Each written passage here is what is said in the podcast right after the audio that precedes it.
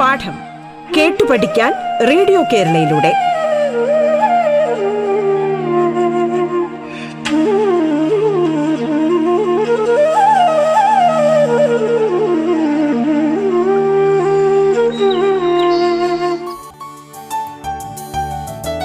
നമസ്കാരം. സംസ്ഥാന സർക്കാരിൻ്റെ ഓൺലൈൻ റേഡിയോ സംരംഭമായ റേഡിയോ കേരളയിൽ നിങ്ങളിപ്പോൾ കേൾക്കുന്നത് പാഠം എന്ന പരിപാടിയാണ്.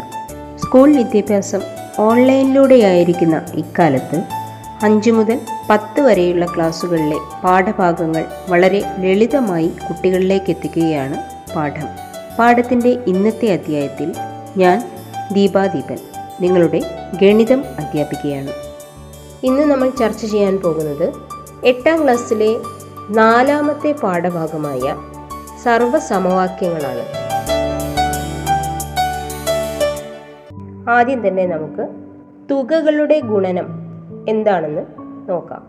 ഒരു ചതുരത്തിൻ്റെ നീളം പന്ത്രണ്ട് സെൻറ്റിമീറ്റർ, വീതി ഏഴ് സെൻറ്റിമീറ്റർ, പരപ്പളവ് എത്രയാണ് നമുക്ക് കണ്ടുപിടിക്കാം.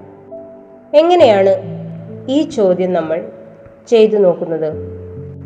അതെ, ഇവിടെ നീളം നമുക്ക് പന്ത്രണ്ട് സെൻറ്റിമീറ്ററാണ് തന്നിരിക്കുന്നത്. വീതിയോ? വീതി ഏഴ് സെൻറ്റിമീറ്ററാണ് തന്നിരിക്കുന്നത്. അപ്പോൾ ചതുരത്തിൻ്റെ പരപ്പളവ് കണ്ടുപിടിക്കുന്നത് എങ്ങനെയാണ്?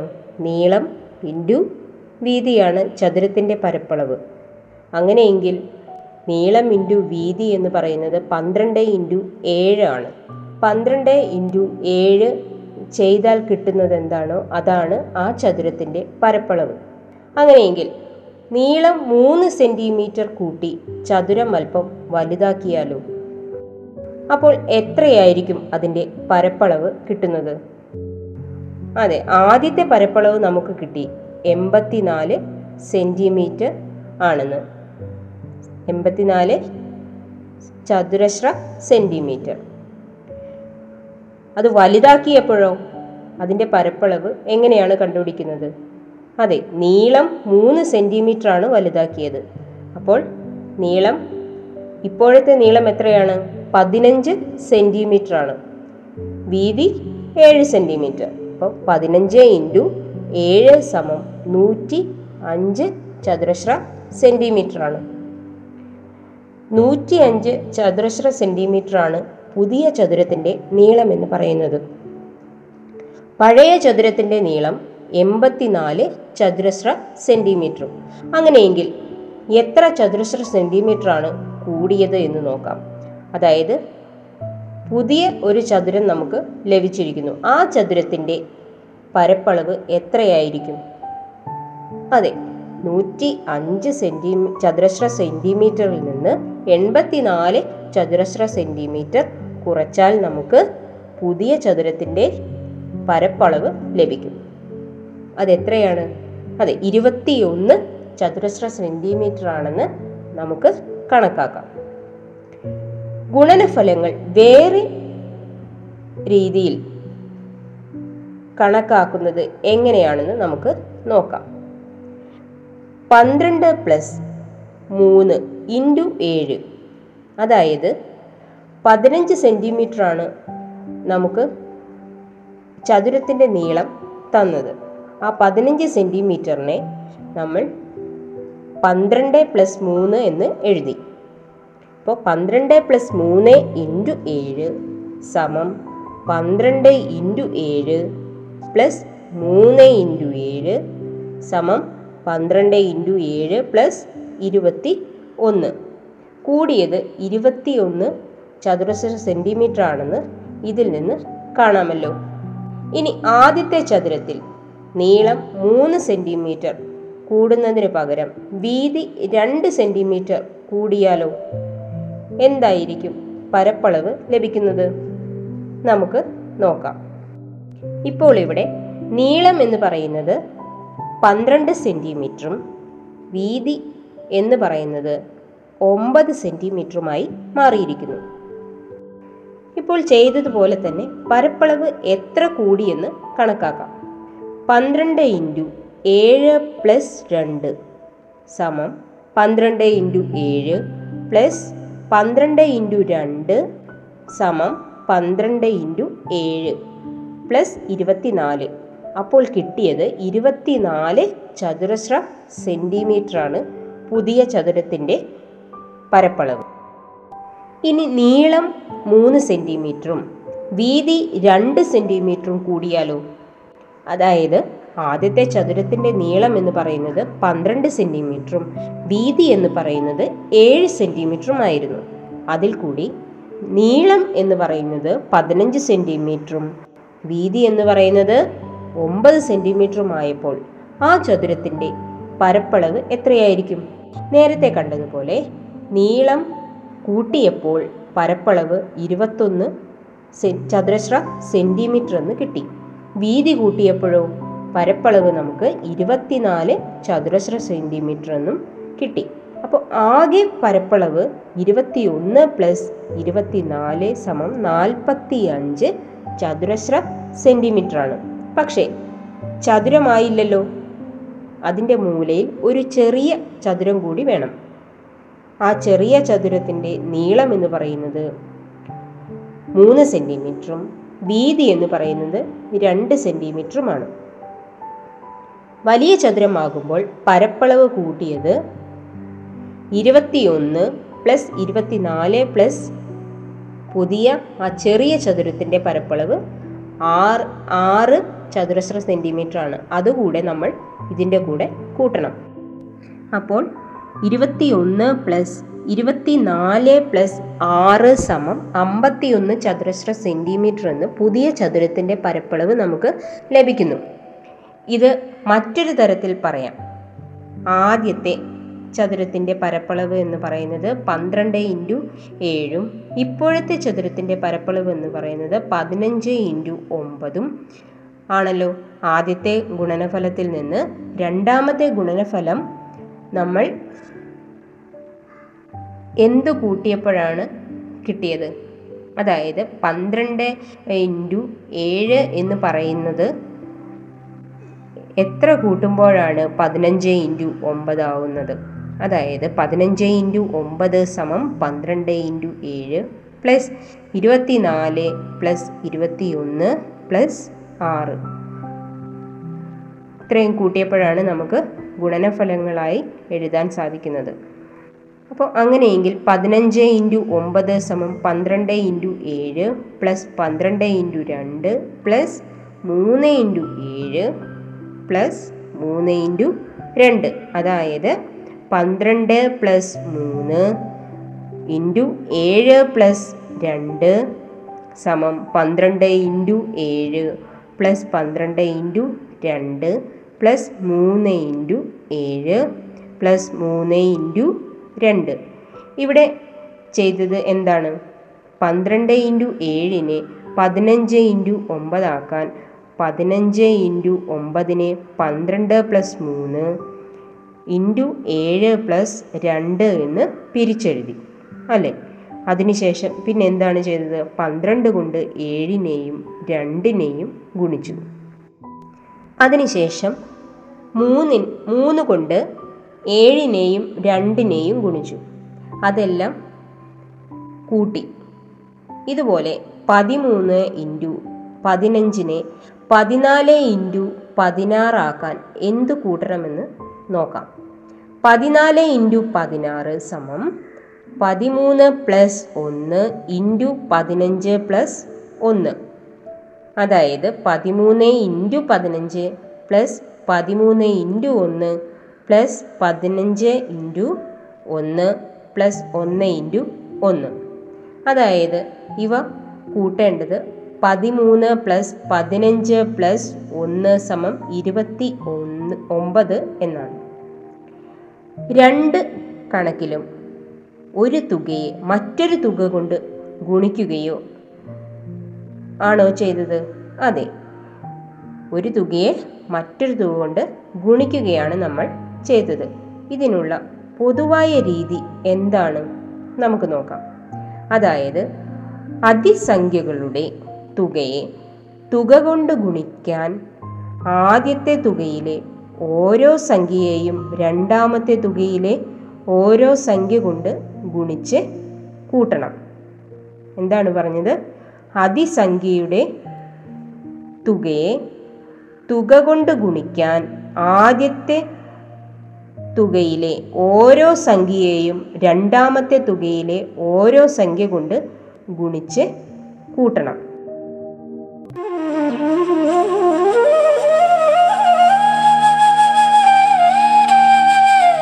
പാഠം കേട്ടു പഠിക്കാൻ റേഡിയോ കേരളയിലൂടെ.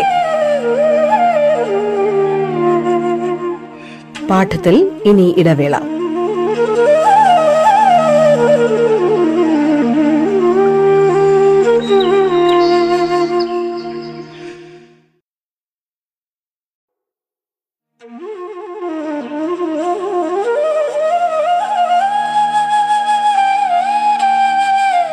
പാഠം കേട്ടു പഠിക്കാൻ റേഡിയോ കേരളയിലൂടെ. തുടർന്ന് കേൾക്കാം പാഠം.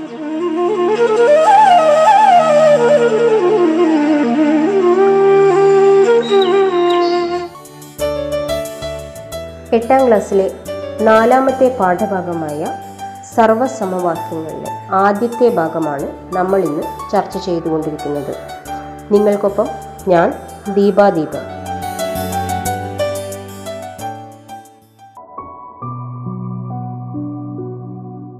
ഇതുപയോഗിച്ച് ഇരുപത്തി ആറ് ഇൻറ്റു എഴുപത്തി നാല് ചെയ്തു നോക്കാം.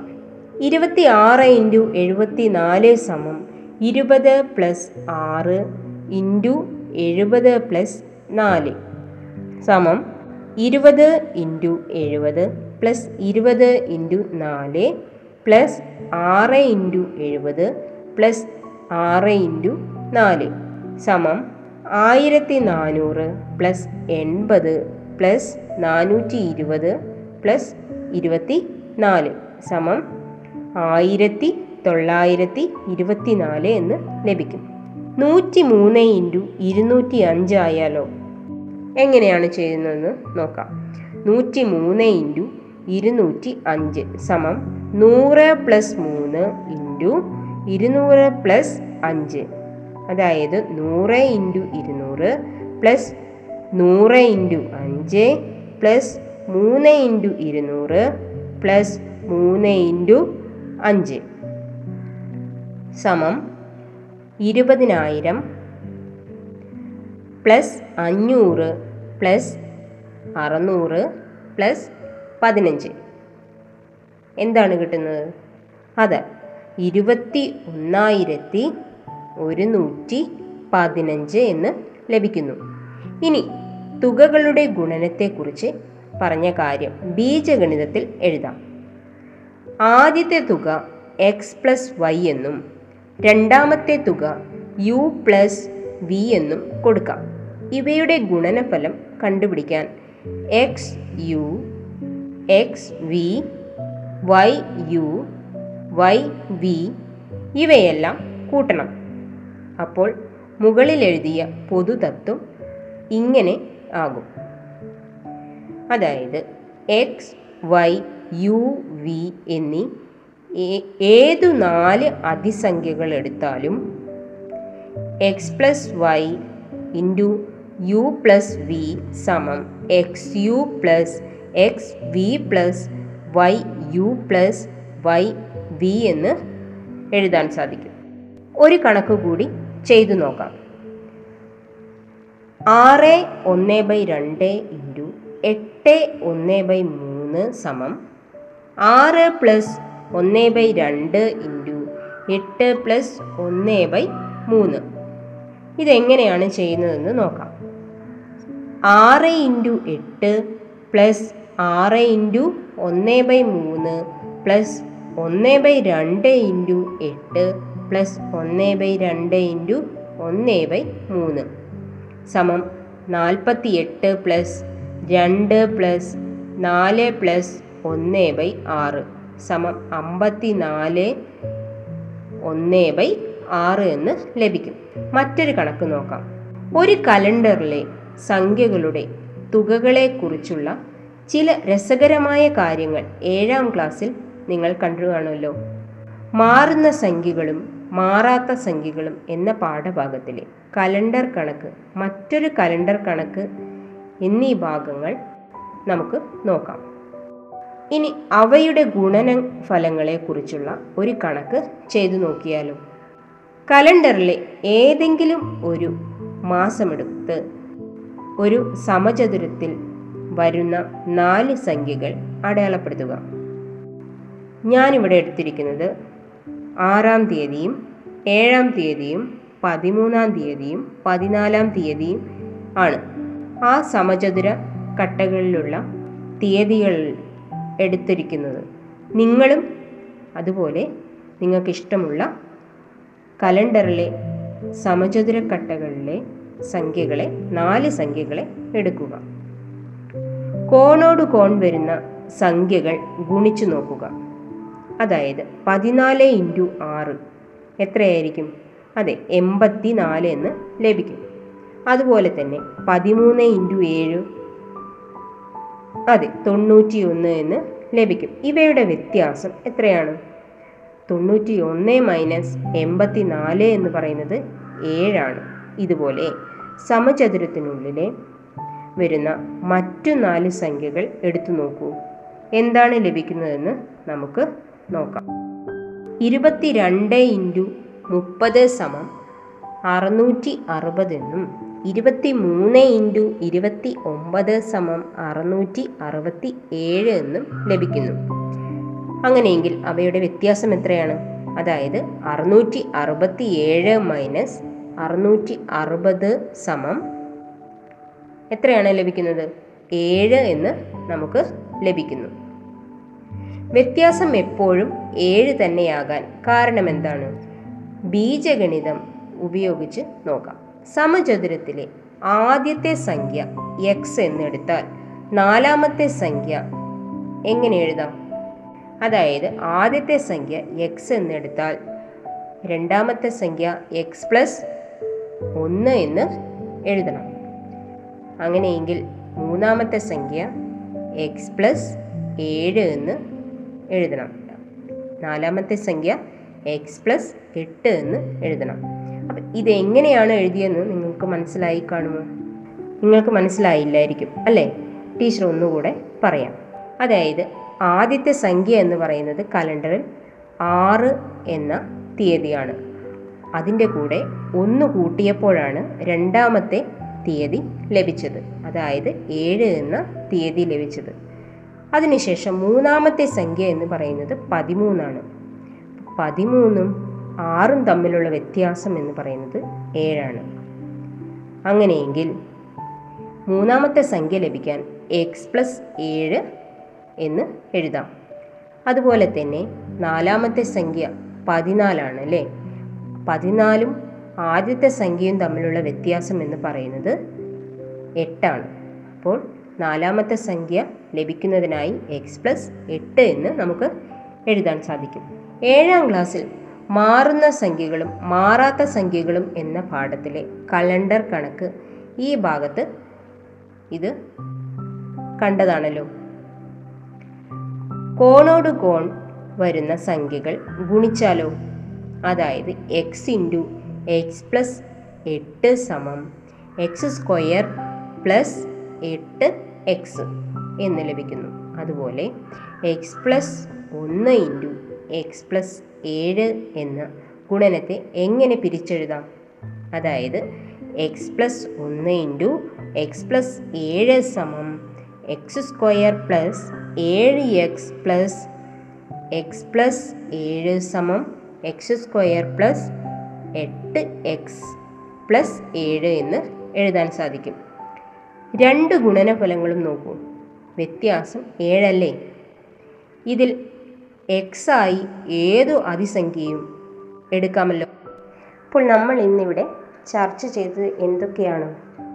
അതെ, അതിസംഖ്യകളുടെ തുകയെ തുക കൊണ്ട് ഗുണിച്ചാൽ ആദ്യത്തെ തുകയിലെ ഓരോ സംഖ്യയെയും രണ്ടാമത്തെ തുകയിലെ ഓരോ സംഖ്യ കൊണ്ട് ഗുണിച്ച് കൂട്ടണമെന്ന് നമ്മൾ പറഞ്ഞു. അതിന് ഉദാഹരണമായി രണ്ട് ചതുരം, അവയുടെ വ്യത്യാസം കണ്ടു. ആ ആദ്യം എടുത്ത ചതുരത്തിന് മൂന്ന് സെൻറ്റിമീറ്റർ നീളം കൂട്ടിയെടുത്തു, അതിനുശേഷം രണ്ട് സെൻറ്റിമീറ്റർ വീതിയും കൂട്ടിയെടുത്തു. ആ പുതിയ ചതുരത്തിൻ്റെ പരപ്പളവ് കണ്ടുപിടിച്ചു. അതിൽ നിന്ന് ആദ്യത്തെ ചതുരത്തിൻ്റെ പരപ്പളവ് കുറച്ചു നോക്കി. എന്നിട്ട് അവയുടെ വ്യത്യാസം തുല്യമാണ് എന്ന് നമ്മൾ നോക്കി. അതിനുശേഷം പിന്നീട് എന്താണ് ചെയ്തത്? അതെ, ചരങ്ങൾ ഉപയോഗിച്ച് അതിസംഖ്യകളെ നമ്മൾ കൂട്ടുന്നത് എങ്ങനെയാണെന്ന് നോക്കി. അതിൽ എക്സ് വൈ യു വി എന്നീ നാല് അതിസംഖ്യകൾ എടുത്താലും x plus y into u plus y സമം x u plus x v plus y u plus y v എന്ന് ലഭിക്കുമെന്ന് നമ്മൾ കണ്ടു. അതിനുശേഷം നമ്മൾ കലണ്ടറിലെ ചതുരക്കട്ടയിലെ കണക്ക് ചെയ്തു. അത് വളരെ രസകരമായി തന്നെ നമ്മൾ പൂർത്തിയാക്കി. അതിനുശേഷം അവയുടെ വ്യത്യാസം തുല്യമാണെന്ന് കണ്ടെത്തി. ഏത് ചതുരക്കട്ടയിലെ കണക്കെടുത്താലും അവയുടെ വ്യത്യാസം തുല്യമാണ് എന്ന് നമ്മൾ തിരിച്ചറിഞ്ഞു, അല്ലേ? പാഠത്തിൻ്റെ ഇന്നത്തെ അധ്യായം ഇവിടെ പൂർണ്ണമാകുന്നു. നന്ദി, നമസ്കാരം.